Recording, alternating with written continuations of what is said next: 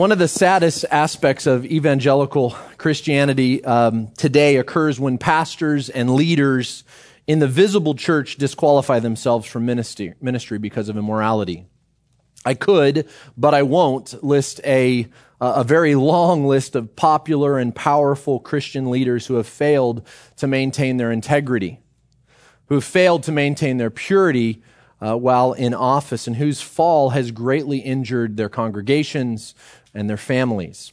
I mean, what a sad fact it is that, that those who are responsible for the care and the instruction of those they shepherd, that they sometimes fall, they sometimes fail, and, and in so doing, they don't set a righteous example for their flock. But lest we think this is only an issue with leaders, I just want to uh, ask some hard questions of ourselves this morning. First of all, why is it that each of us fall prey to temptation and fail at times? How come this is an issue that affects every Christian, every believer? Another question How come it seems that when we're at the very height of our achievement and success, that a fall is often quick to follow? Is it just coincidence that the Israelites, uh, story that comes to my mind, that they defeat the, the, the mighty city of Jericho and then follow that up with being defeated at the tiny little bastion of Ai? Is that coincidence? In Judges uh, this morning, we want to learn from this story what I think applies to some of these questions.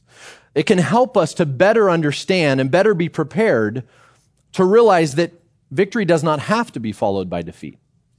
We can see in this book the issue before us today. And as we look at the life of Gideon, one of the, uh, the judges raised up by God for the very purpose of delivering his people from Israel, or his people of Israel from oppression, we'll see this same theme in his life. And I hope that we can learn from it. So that's our goal this morning.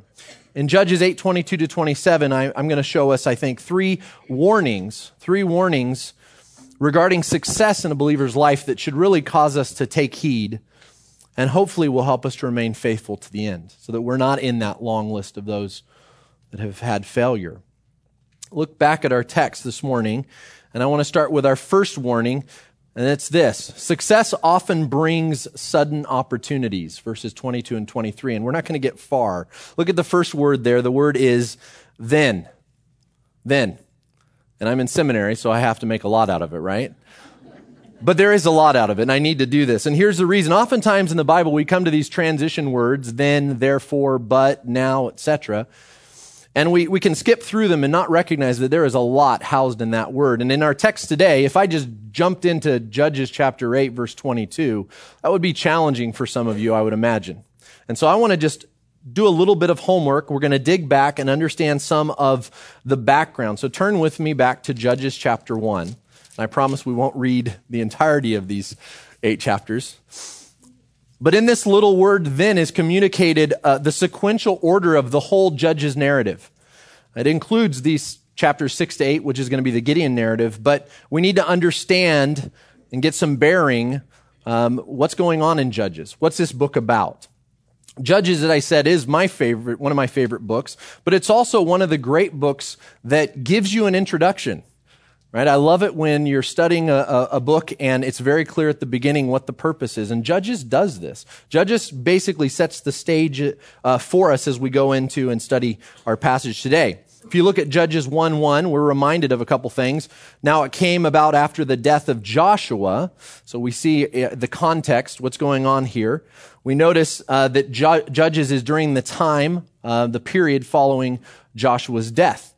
And in fact, if you study this a little bit more, it's the time from Joshua's death until the time of Samuel's life. And all of that time in between, we see the book of Judges. Unlike the book of Joshua, what we also find in chapter one is the conquest of the land is not going as well as, as they'd expected.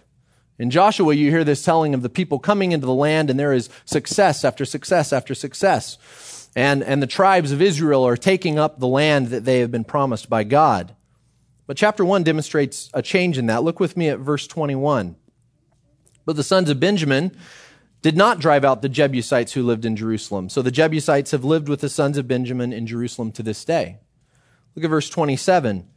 But Manasseh did not take possession of Bethshean and its villages, or Taanach and its villages, or the inhabitants of Dor and its villages, or the inhabitants of Ibleam and its villages, or the inhabitants of Megiddo and its villages. So the Canaanites persisted in living in the land. Verse 29, Ephraim did not drive out the Canaanites. Verse 30, Zebulun did not drive out the inhabitants. Verse 31, Asher did not drive out the inhabitants. Verse 33, Naphtali did not drive out the inhabitants. Verse 34, then the Amorites forced the sons of Dan into the hill country. What we hear is the reality that the conquest of the land has not gone, gone as planned. Canaanites remain. The purpose of God to give the land to the people was that he would give the land fully to the people that there would be no Canaanite peoples left. And there was a great purpose for that. But, but why? Why do they still remain?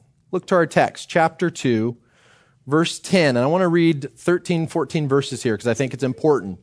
In chapter 2, 10 to 23, we actually hear the summary clearly of why there are still Canaanite peoples in the land. Read with me, verse 10. And all that generation also were gathered to their fathers, and there arose another generation after them who did not know the Lord, nor yet the work which he had done for Israel.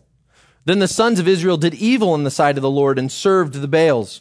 And they forsook the Lord, the God of their fathers, who had brought them out of the land of Egypt. And they followed other gods from among the gods of the people who were around them, and bowed themselves down to them. Thus they provoked the Lord to anger. So they forsook the Lord and served Baal and the Ashtaroth. The anger of the Lord burned against Israel, and he gave them into the hands of plunderers who plundered them. And he sold them into the hands of their enemies around them, so that they could no longer stand before their enemies. Wherever they went, the hand of the Lord was against them for evil, as the Lord had spoken and as the Lord had sworn to them, so that they were severely distressed. Then the Lord raised up judges, who delivered them from the hands of those who plundered them Yet they did not listen to their judges, for they played the harlot after other gods and bowed themselves down to them. They turned aside quickly from the way in which their fathers had walked in obeying the commandments of the Lord. They did not do as their fathers. And when the Lord raised up judges for them, the Lord was with the judge and delivered them from the hand of their enemies all the days of the judge. For the Lord was moved to pity by their groaning because of those who oppressed and afflicted them.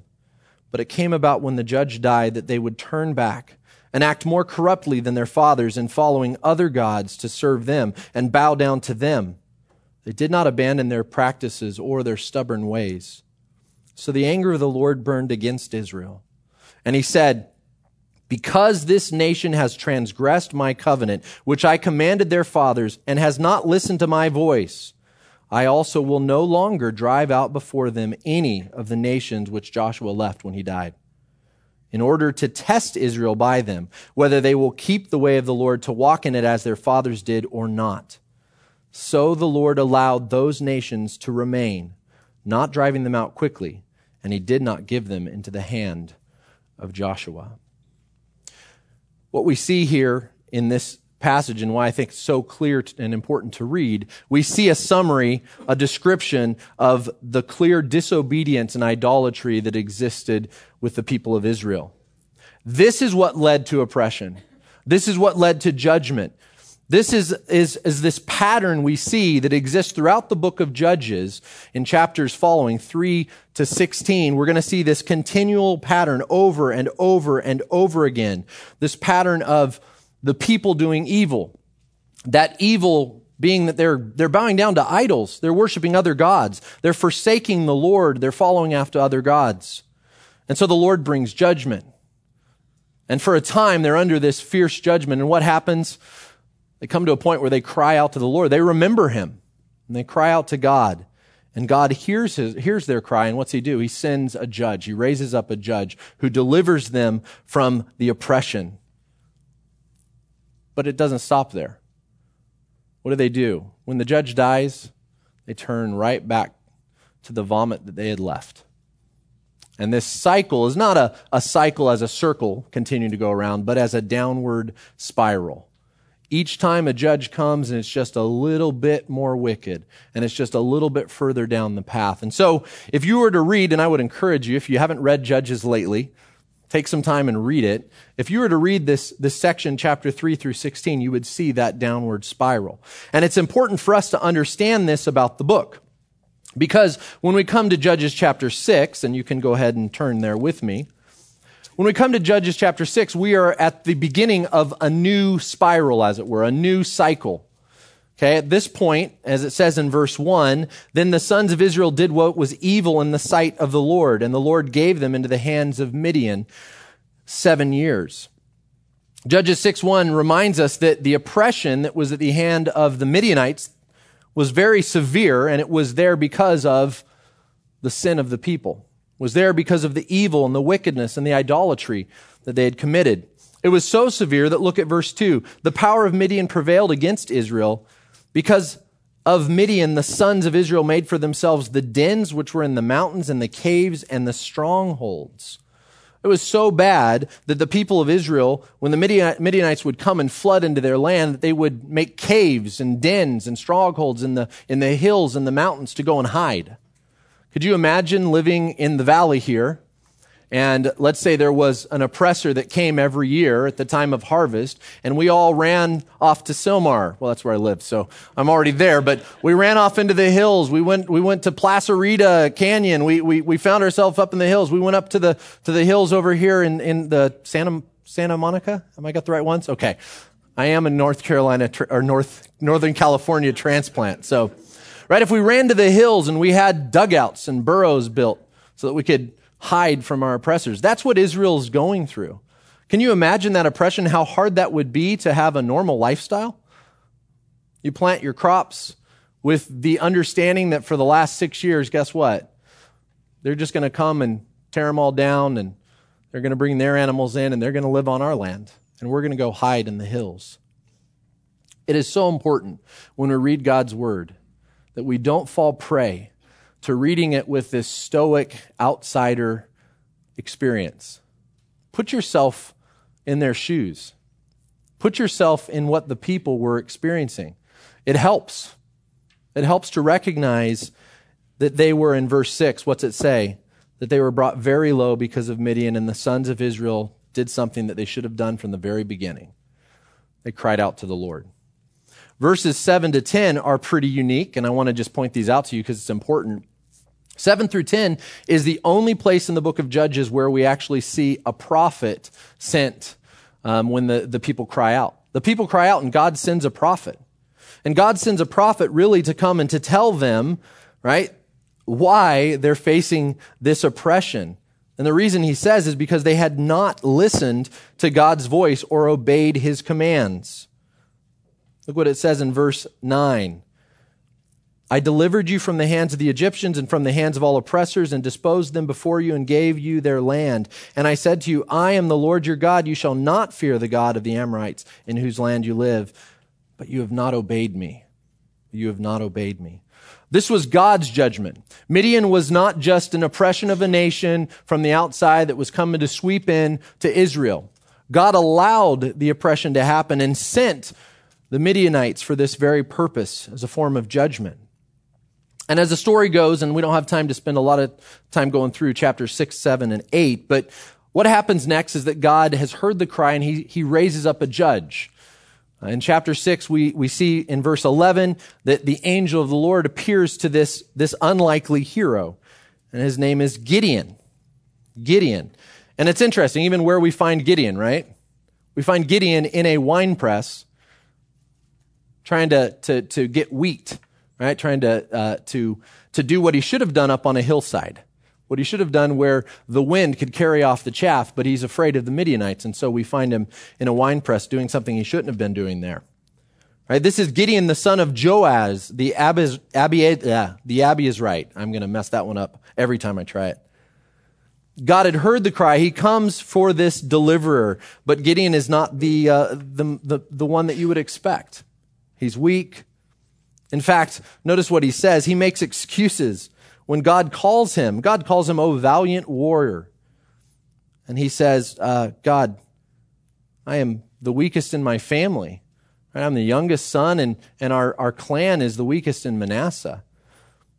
But in verse 16, what does the Lord do? He counters Gideon's complaint, and this is a, a, passage of scripture you should probably have highlighted. What's he say? He makes a promise. The Lord said to him, Surely I will be with you, and you shall defeat Midian, Midian as one man. Um, that little phrase right there, we should all underline. Because when you're facing trial and trouble and difficulty, that's really all that we need the Lord to be with us. So, as it continues, obviously, as I said, time does not permit. Uh, what we find in chapters 6, 7, and 8, that Gideon recognizes that he has been called to be a judge. And Gideon responds. In fact, one thing that happens in chapter 6 is that God starts by telling Gideon to tear down the, the altar to Baal and the, and the Asherah pole that was on his father's property in his town of Ophrah. Gideon faithfully submits to God's instruction and really demonstrates a commitment to Yahweh. It gives an example for those around of how he will worship Yahweh and not the idols of Canaan. Canaan. It's as if the Lord is asking for this original um, response of Gideon of faithfulness. He wants to see that Gideon's going to be the right man. Following the scene, we're returned to the Midianites' oppression. And the narrator tells us in verse six, in verse 33, that the Midianites once again and the Amalekites and the sons of the east assembled themselves and crossed over and camped in the valley of Jezreel. And then we hear this. So the Spirit of the Lord came upon Gideon. So what happens here? 135,000 Midianites show up in the valley. This is a pretty significant number. And God calls out Gideon, and Gideon calls out the people and the tribes of Israel, and he gets a whole whopping 32,000 soldiers. 32,000 soldiers versus 135,000 soldiers. I, not military, no background in that, but I would say that's not a fair fight. But God's not happy with the numbers. And so God does something pretty remarkable. He whittles that number down to 300. And I don't want to get lost in the lapping, whether they lapped and the significance. The reality of the point here is this. God wants to make it obviously clear that this is not Gideon who wins the victory. God wants to make it absolutely clear, and we see this in chapter 7, verse 2. Notice what it says. The Lord said to Gideon, The people who are with you are too many for me to give Midian into their hands. For Israel would become boastful, saying, My own power has delivered me. The remainder of chapter 7 and 8 is really rooted around this. God wants to make it absolutely clear that he is the one that brings salvation, that he is the one that brings deliverance, that he is the one that destroys Midian and brings peace. In fact, when the battle does happen, it's pretty significant if you read that. The 300 surround the Midianites. And they have a couple objects. You probably remember this from Sunday school, right? They've got a clay pot full of a, a torch, and they've got a trumpet. And on Gideon's command, they do three pretty simple things. They blow the trumpet, they smash the clay jars and they yell. But there's one thing that we don't always add, and they stand there. They don't attack, they don't run in. God does all the work. He confuses the Midianites. They begin to slay one another and they flee. So the Gideon, the, the battle of Gideon really is a pursuit, not an attack. God's the one that does the work. So this is the, the deliverance. Now we could go on in chapter 7 and 8 and, and hear more about how Gideon now pursues the kings of Midian and ultimately comes to the point where he, he wipes them out. But come back to chapter 8. With that in our background, with this reality of deliverance, we want to actually get into the meat of our text today and our points. What we see in 822 is after all of this history, after all of this oppression and deliverance, when Gideon is at the very height and pinnacle of popularity and power, there is, as I said earlier, a sudden opportunity that arrives. Look at verse 22. What's it say? Then the men of Israel said to Gideon, Rule over us, both you and your son, also your son's son, for you have delivered us from the hand of Midian. Here the Israelites make a very straightforward offer to their judge. This is that opportunity.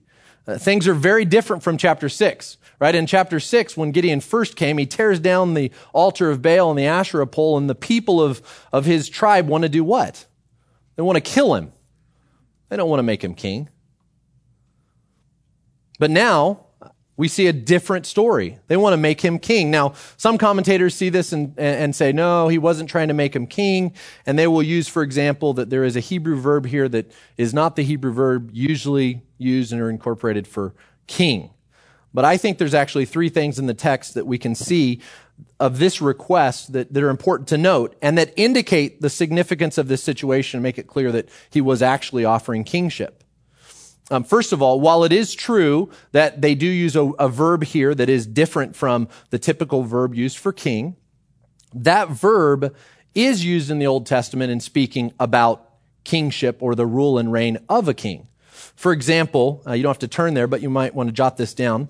1 Kings 4:21 uses this verb form to speak of Solomon's rule as king. And even if you look in your text before us, just a few verses ahead in chapter 9, 5, and 6, Gideon's son Abimelech uses the same verb pronouncing his rule over Israel. And then what happens? The people of Shechem make him king.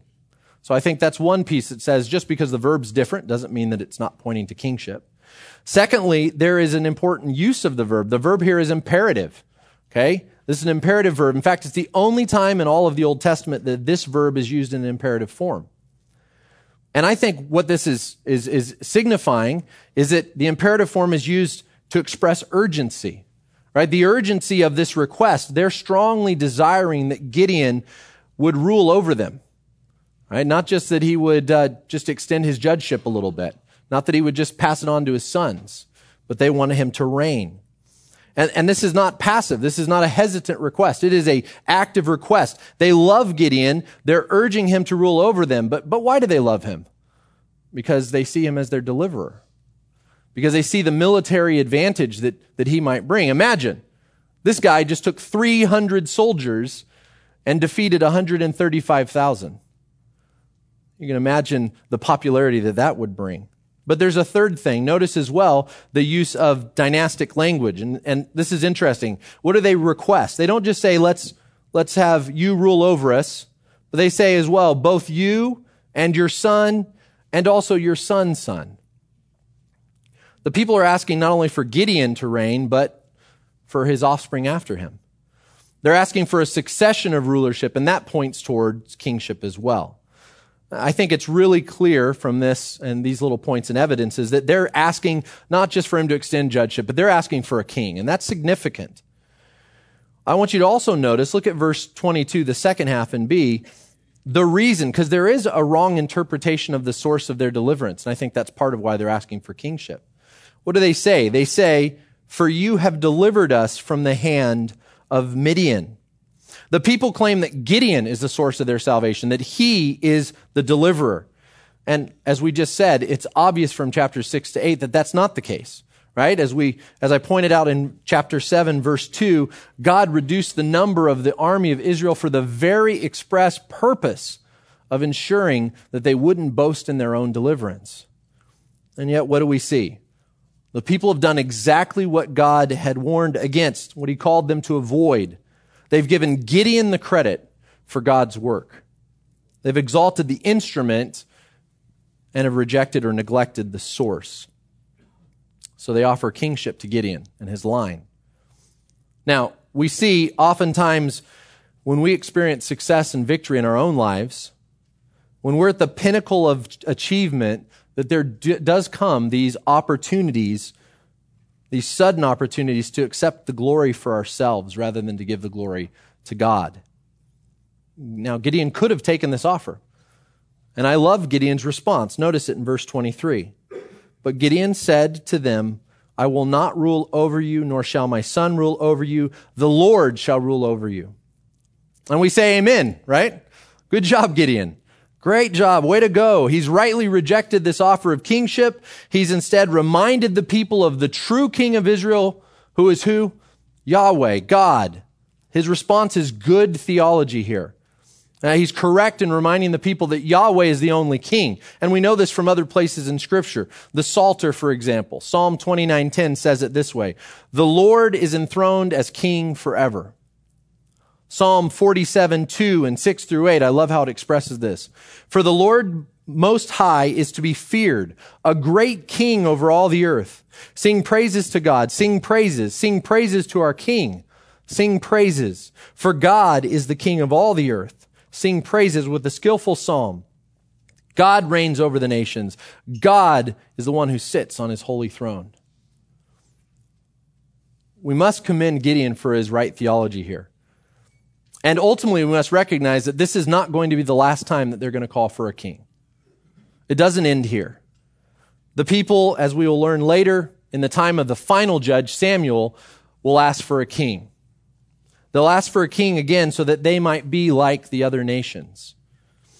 Samuel, of course, at that time is displeased and he goes to the Lord and he prays and God answers in this way. 1 Samuel 8, 7, he says, Listen to the voice of the people in regard to all that they say to you, for they have not rejected you, but they have rejected me from being king over them.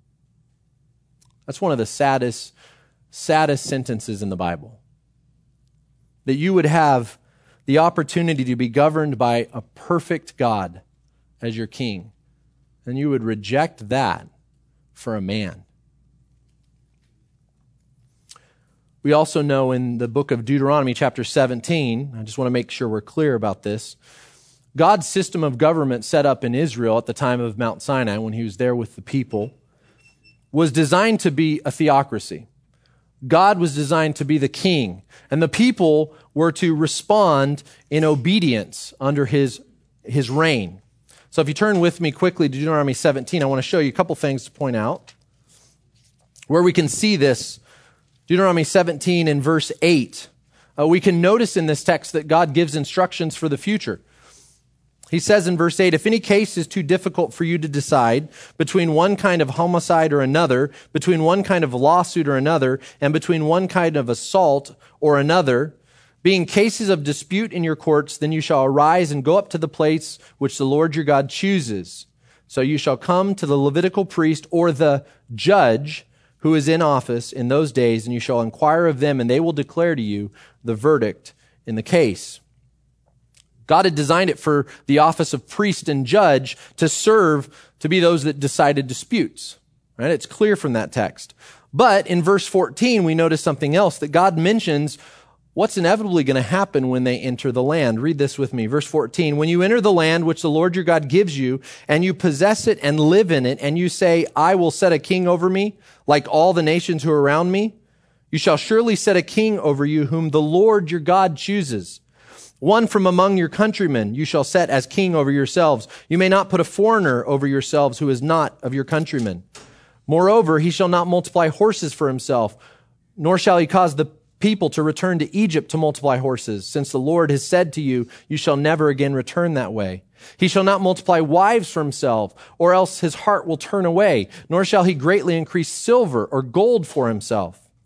Now it shall come about when he sits on the throne of his kingdom, he shall write for himself a copy of this law on a scroll in the presence of the Levitical priests.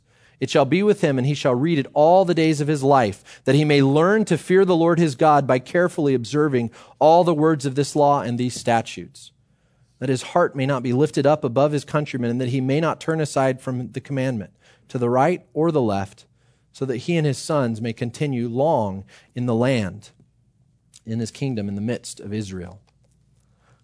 Turn back to Judges 8. As we see in that text, it's really clear the significance when the king was to be raised up. What did God say? A king that I would choose, whom I would choose. And he gave very specific um, uh, instructions for that king. The king was not to multiply horses. The king was not to multiply wives or gold or silver for himself. Instead, what was the king to do? He was to be wise and humble. He was to be committed wholly to God and to the rule of the people, for the good of the people, not for himself. So when we come back to Judges 8 and we see this request, we should not be surprised that the people want to make Gideon king. There may have been some in that day that said, Hey, remember Deuteronomy 17? We're in the land. Here's the time. The opportunity's here. And chapter 17 and 21, one of the, probably the most famous verses in Judges, you know, in those days there was no king in Israel. Everyone did what was right in his own eyes. They wanted a king just like the nations around them. But Gideon's theology is good enough and solid enough that he refuses And instead, he points to Yahweh as their king. I think there's an important application here. Oftentimes, I think it's actually easier to stand against such temptations like this obvious, sudden opportunities, but clearly distinct right? I used to teach junior high, and we every spring uh, students, our eighth graders, would go back to Washington D.C., and I was left with the seventh graders and two other teachers. It was a lot of fun, and um, I love seventh graders. But we would do this week called Drug Week. And drug week was, I was a science teacher, so I would spend the week teaching the kids about all of the different illicit drugs that they would have opportunities in junior high and high school. Lord willing, they wouldn't but going through and talking about scientifically how those affected the body and how they could make good choices based upon what they knew. Now, one thing that I always shared as an illustration with them is, is the, the story of, of being offered drugs, right? I said, you're probably going to go to a, a, high school. Many of our kids at that junior high went to public high schools. And I said, there's a high probability that you're going to have somebody at some point offer you something. And I said, what's, what's easier? resisting the scary unknown stranger that pops around the corner and offers you something that you don't know what it is, or your best friend who does it in the comfort of their home. And the illustration fits here. The reality, I think, is that oftentimes we can clearly articulate our theology and our doctrine, and we can stand against those obvious, obvious attacks against it. Gideon, when he's, when he's given this opportunity to, to uh, reign, he, he says, no, that's not right. That's not what I've been called to do. God has called me to judge. And I think for us, we need to remember that, that the front door attacks are usually easier to ward off, but there's more, isn't there? It's true that success brings sudden opportunities, but secondly, look at verse 24. Success provides subtle enticements. Let's read the text. Yet Gideon said to them, I would request of you that each of you give me an earring from his spoil. For they had gold earrings because they were Ishmaelites. They said, We will surely give them. So they spread out a garment, and every one of them threw an earring there from his spoil. The weight of the gold that he requested was 1,700 shekels, besides the crescent ornaments and the pendants and the purple robes which were on the kings of Midian, and besides the neckbands that were on their camels' necks. And Gideon made it into an ephod. The sad truth of this portion of our text is that just seconds after Gideon says the right thing and affirms a right theology of deliverance, his actions and words contradict this statement. He asked for articles of gold for a portion of the spoil that the people had taken from the Midianites. The request here is, is seemingly unimportant, right? It, the people are willing and even happy to respond. I mean, after all, he's one of the, he's the one that led the Israelites into battle. He's the one that was their instrument of deliverance, right? And here I think lies that subtle enticement. We find ourselves often in times of success and times of victory like Gideon, and we can be presumptuous and we can take something for ourselves which we're not actually intended to have. In fact, the request of Gideon really seems to indicate a strong desire for kingship. And that it was actually greater than his, his words uh, seem to indicate. Uh, sure, he said he wouldn't be king, but the action of this, these verses of seeking a, a kind of an offering seems to indicate something else. Right? His words in verse 23 and his actions in 24 to 27 do not line up. For example, he receives 43 pounds of gold. Today's market, that would be the equivalent of about three quarters of a million dollars. And that's not including the other articles that, that it mentions here in the text. So, what does the action of Gideon remind you of? Does it remind you of the king of Deuteronomy 17? Who does what? Who multiplies gold and silver. Second, beyond this, we learn in verse 30 that Gideon, if you look ahead with me, now Gideon had 70 sons, that's a lot, who were his direct descendants, for he had many wives. We see in this text as well, really the production of almost as it were a royal harem. It's another warning of Deuteronomy 17, isn't it? Do not multiply wives. In verse 31, the verse following, we learn that he had a concubine in Shechem who also bore him a son, and he named him something Abimelech. Abimelech means, My father is king. It's a strange name to give your son, uh, unless there's some aspiration or meaning behind it. And each of these items point to the reality that Gideon had submitted to this subtle enticement of fame and glory that a kingship would afford. He was tempted by the opportunity for some personal benefit from these people. They were willing. And his correct rejection of kingship is thus contradicted by his request for benefit. He's a hypocrite. His practice did not line up with, with his theology. He said one thing and he did another. Now, time doesn't afford us, but boy, could I spend some time camping on this one. As an application, I will tell you, isn't this true for each of us today? Don't we struggle with the fact that our words say one thing and our actions speak a totally different thing? That our deeds for God are in line with our beliefs about God, that is so vital in our lives, isn't it? That we set an example that it's clear from our lives and our actions that, it, that that's in line with what we say we believe. Uh, how easy is it to have a sound biblical doctrine and yet live the life that looks more like an unbeliever? Think of the church of Ephesus, right? In the book of Revelation. Their, their doctrine was sound, it was good. They'd forgotten their first love. And so can we. Look back with me at verse 27, though. What's most stark in this manner was not just that he took the gold, not that he says something different than he acts. The worst part of the story is he took the gold and he made it into an ephod. Now, for some of us, this may have little significance. An ephod, okay? What is that? Um, what is it? What is an ephod? What was the, the purpose of an ephod? An ephod was a close fitting, armless uh, outer vest that was exclusively used by priests, a priestly garment, and it was used in the worship of God. If we had the time, we could go to Exodus chapter 28 and you could read in verse 6 and following how God gives instruction about what this ephod should look like. It was to be made of gold and, and blue and purple and scarlet material, fine twisted linen. It was supposed to be attached to the ephod, a special breastplate, and on that breastplate there were 12 precious stones that each bore the name of one of the tribes of Israel. The breastpiece also would have had what was known as the Urim and the Thummim, and these were two objects that were fastened to the breastpiece and kind of served as a, a means to determine uh, God's will in a situation.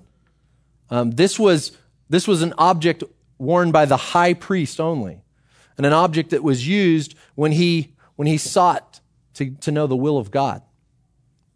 So Gideon's production of an ephod was inappropriate and improper. The ephod was only to be worn by the priest. And so his production of this gold version, you can imagine what this would have looked like and the weight. It shows one of two things. He's either ignorant or he's disobedient of the law of God. That's it. And he makes this thing. And I just want to add to at this point, I, I really agree with commentators that I, I, don't think Gideon was doing this. Um, I think his motives were innocent. I don't think Gideon was building, creating this ephod for the purpose of leading the people into worship, into false worship, into, I think he was doing something kind of similar to what Aaron did, in essence, when Moses was on the mountain. He made a calf, and if you read that, that story, the calf was to be a representation of Yahweh. Aaron wasn't trying to, to, to move them in a different direction from Yahweh, but he was doing something outside of what God had instructed. I don't think Gideon was setting up an idol or trying to return the people to Baal worship, but I do agree with one commentator, Dale Ralph Davis, writes this. He says that Gideon created this ephod that he might become a channel of Yahweh's direct guidance in addition to the priest and ephod that God had already provided with him in the, in the tabernacle. And listen, he says, in applying this to our lives, I can't say it any better. Christians today do not deal with ephods, high priests, or tabernacles, and yet may have this same thirst for more. Gideon had a hankering for more than what God had already given for sustenance, for nurture, for direction. We subtly suggest God has furnished us inadequately. We're not content merely to walk obedient to the scriptures, trusting God's providence and goodness to direct us in the proper path. No, we must have more. A specific, direct word from God about what we should do in our particular problem. So we come up saying, the Lord said to me that I should, or the Holy Spirit spoke to me telling me that, end quote. This is so true of our lives and the temptation of success that we experience when there's a significant victory that we assume more than we should, we substitute the experiential for the basic means of grace that God has given us. He has given us the scriptures and prayer, the Lord's Supper and fellowship with other believers. Those are the means that we fellowship with Him, that we commune with God, that we get to know Him and His will. But what do we do? There must be more. We must have more, and we're led into this sin of presumption. It's a very subtle but very dangerous enticement. So we've seen success brings sudden opportunities. It provides subtle enticements. Lastly, success often gives significant influence. Look at verse 27b. He placed it in his city, Ophrah, and all Israel played the harlot with it there, so that it became a snare to Gideon and his household. Now, you notice firstly that Gideon set up the ephod in his own city. He did not give it to the Levites to be held in the tabernacle as a, as a commemoration of the Lord's great victory over Midian. No, instead he places it in Ophrah. As the text shows us, Ophrah effectively becomes an alternative place of worship to what God has constituted at the tabernacle at that time in Shiloh. And what did the text say? It says that all Israel prostituted after it there. Gideon's notoriety and his popularity and his influence extends to all Israel. His influence is widespread. Why? Because he's their champion. We've just read it in chapter, in verse 22, right? He was their deliverer. They had, he had delivered them from the hand of Midian. He was their victor. But what does this become? At the end of the verse, it says it becomes a snare. A snare. A means of idolatry for the people of Israel. And isn't this a tragedy? This is a tragedy when we think of this man. It's Judge Gideon's very actions that lead to the next episode of apostasy and idolatry from the nation. He's actually begun the downward spiral in his life. It's so sad when we look at the beginning of the Gideon narrative and we see Gideon doing what? Tearing down the altar of Baal and the altar uh, and the Asherah poles, doing something that God's called him to do, a, a noble deed. And now he comes full circle, and in turn, at the Ophir shrine, shrine, he makes it a pagan place of worship. People prostitute themselves there. One commentator puts it this way At the beginning of the Gideon story, Ophir is the hub of a clan cult, a family affair. It's just small. At the end, it's the center for national religious prostitution. The final irony of the story is that Gideon, champion of Yahweh against Baal, presides over the national apostasy that after his death will become full scale Baal worship again. And in this way, this is a warning passage to every single one of us. Every one of us that we need to recognize the significance of our lives and how we influence others. We need to recognize that with success often comes a level of influence, and a level of influence that can be for good or for ill. As chapter 9 will go on and chronicle, what we see next is that Gideon's sin wreaks havoc in fact, so much that his own family, his own community, the whole nation of Israel falls into idolatry. It was this subtle enticement of achievement that led to this great influence. As Paul writes in 1 Corinthians 10:12, and I titled this message this, therefore let him who thinks he stands take heed that he does not fall. Let's remember it's when we're seemingly strong. Let's remember that it's when we're at our highest ability. Let's remember that it's when we're, we're just enjoying victory and success. That is often the time when we are most vulnerable. Is often the time when we are most attacked. And if you don't believe me, just consider a couple biblical examples. You guys know the story of Elijah at Mount Carmel? Elijah does something, well, God does something amazing through Elijah at Mount Carmel, doesn't he? God defeats 450 prophets of Baal. And the next day, where do we find Elijah? Running through the desert away from a woman, Queen Jezebel. At the highest of highs, at the lowest of lows, to the point where he says, God, just take me out. Be done with me. We think of David at the height of his royal reign in 2 Samuel chapter 11, he's just defeated 40,000 uh, Arameans. And it says in the text, at the time when the kings go out to battle, that David did what? He sent Joab and his servants with him and all Israel, and they destroyed the sons of Ammon, but David stayed at Jerusalem. And we know what came out of that. The next step in that narrative is Bathsheba. David was a point of highest honor, and then he was at a point of lowest failure. In the New Testament, the example of Peter in Matthew 16, when Jesus asked the famous statement to his disciples, But who do you say that I am? It's Simon Peter that says, You are the Christ, the Son of the living God. And Jesus calls him blessed. A couple verses later, after Jesus talks of his coming death, Peter's the one that rebukes him and says, It'll never happen. And Jesus says, Get behind me, Satan. The highest of highs, the lowest of lows.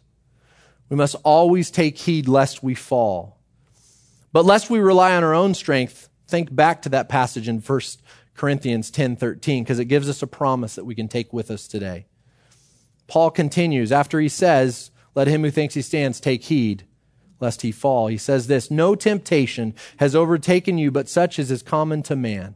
And God is faithful who will not allow you to be tempted beyond what you are able." but with the temptation will provide the way of escape also so that you will be able to endure it. In the midst of our strength and our victory and seeming stability, we must always remember this one point. Who gives us that strength? Who gives us that victory? Who gives us that stability? It's not our own. We must remain, remain, dependent upon God. He is the one that is faithful. We sang it earlier, one of my favorite hymns. Great is thy faithfulness. He's the one that's faithful. He's the one that must receive all glory and all honor that's due only Him. He is the one that will provide the way of escape when that temptation hits. He is the one that we must lean on, that we must trust in. We must never become complacent or content with our spiritual state, but continually striving to grow closer to know our Savior and our Lord. We've seen this morning that success often brings sudden opportunities, that it provides subtle enticements, that it gives significant influence. And I just want to close with one statement here. There is an example in the Bible that we can point to where you have success followed by success, followed by success, followed by success. In the book of Matthew, chapter 3, we see Jesus at his baptism. And at the moment of his baptism, the heavens are open, the Holy Spirit comes down, descends on him as a dove and the text tells us that from heaven the Father proclaims this This is my beloved Son in whom I am well pleased. Can you imagine a, a higher moment to be identified as the very Son of God? And the text, what happens next? Directly following that in chapter 4, verse 1, Jesus is led out into the wilderness. He spends 40 days fasting, and he's tempted by Satan himself. And what's he do? He resists every temptation. He conquers every temptation. And he does it by doing one thing trusting in his Father and walking by the power of the Holy Spirit. And in that way, he shows for us an example that we should all grasp onto. That we have a Savior and a Lord who shows that we can, that we can overcome temptation, that success does not have to be followed by defeat. And so long as we depend on Him, and so long as we trust in Him, and so long as we walk by the, the power of the Spirit, we can overcome. We can stand, but only in the strength that God provides. And that's a truth that we should take with us. May we be individuals who finish the Christian race well. May each of us in this room be examples like Paul, who could say this Follow my example as I follow Christ. Let us pray. Father, we are so grateful for the time we've had this morning to open up your scriptures and to study there. We thank you for what you have given to us. We thank you that you are a God who is faithful, who is just, who is righteous, and yet at the same time a God who is merciful and gracious, even to those of us who fail. Thank you for restoring us when we do.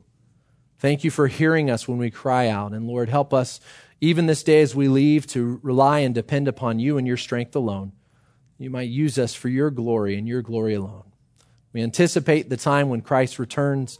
And until that time, Lord, may we go out into all the nations and declare the precious name of Jesus Christ, the glorious gospel, uh, to all that are on this globe. We thank you and love you. In Jesus' name, amen.